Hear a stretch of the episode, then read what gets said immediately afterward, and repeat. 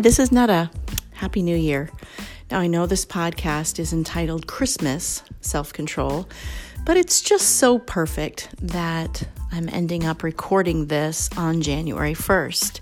Now, usually self control and January 1st is associated with eating, exercising, and organizing, um, and maybe other things that begin with a vowel. but that really isn't my thought, and my thought is very short today. It 2018 was quite a year of transition and change for us, um, which I've talked about a little bit before, but we made a huge move um, to a different part of the country. One of our daughters got married and moved overseas.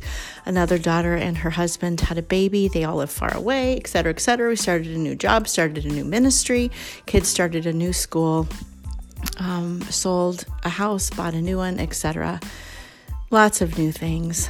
But it's just, it's so interesting because the whole self control thing, which I'm coming from Galatians chapter 5, verses 22 and 23, where Paul is reminding us of the fruits that grow in us when God's Spirit lives in us.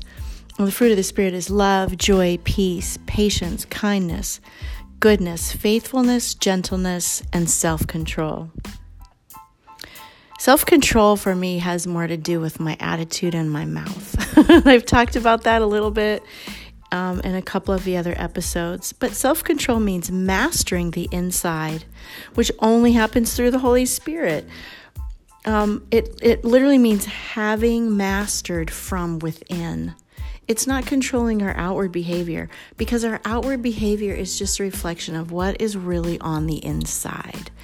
And after all this year of change and transition, it was very interesting in the last couple days. God pointed out some mindsets and some viewpoints that I have adopted because of all the change um, that weren't good. And because of those things on the inside of my heart and my head, um, it was affecting what was happening on the outside.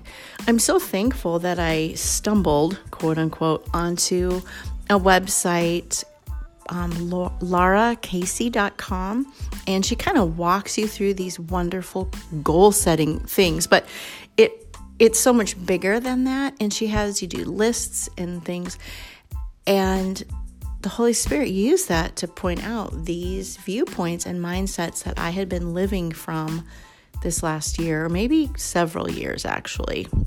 I've gotten quite good at these yucky viewpoints. So last night, I had to ask him to forgive me and to please change me. I want the inside of me to have him in full control. You know, and I guess we have to ask a question Does the Holy Spirit have control of me? Have you given your heart to Jesus? And does he have control of you? Is he your first thought in the morning? Is he your last thought? Is he in your thoughts all day long? Are you in the Word of God, hearing what he says?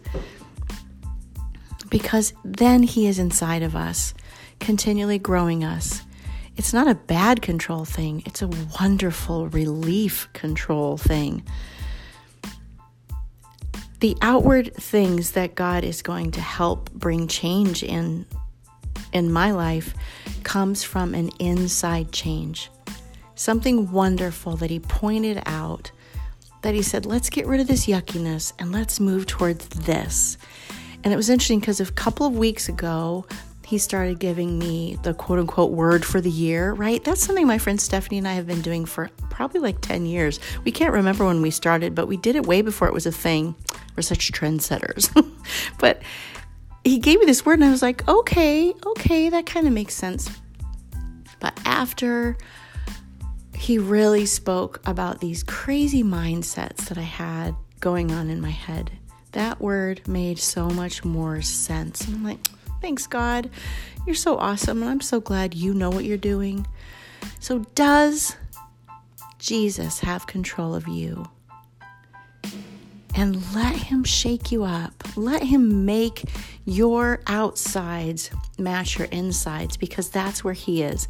And He has given us all we need for life and godliness. There's that verse again, 2 Peter 1 3.